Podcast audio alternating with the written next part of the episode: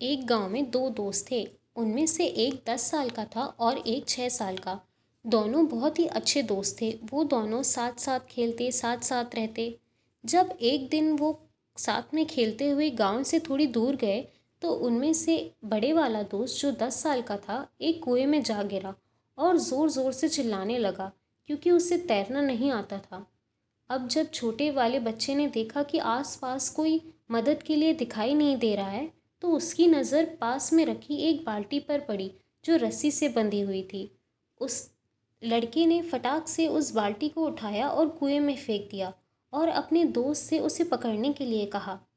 उसके दोस्त ने जैसे ही बाल्टी को पकड़ा, उस छः साल के बच्चे ने रस्सी को पागलों की तरह खींचना चालू कर दिया और तब तक खींचता रहा जब तक उसका दोस्त कुएँ से बाहर नहीं आ गया। जब बड़े वाला दोस्त कुएँ से बाहर आया तो दोनों दोस्त मिले और बहुत रोए और साथ में खुश भी हुए। एक तरफ़ से बहुत दुखी भी थे, क्योंकि उन्हें डर था कि जब वो गाँव जाएँगे तो उनकी बहुत पिटाई होगी। लेकिन जब वो गाँव गए तो ऐसा कुछ भी नहीं हुआ। सब उनकी बातों में हंसने लगे और उनकी तरफ़ से बात ठीक ही थी, क्योंकि जो बच्चा एक पानी से भरी हुई बाल्टी नहीं उठा सकता, वो इतने बड़े बच्चे को कैसे खींच लेगा? पर उस गाँव में एक बहुत ही बुद्धिमान बूढ़े व्यक्ति थे। उन्होंने उस बच्चे की बात मान ली।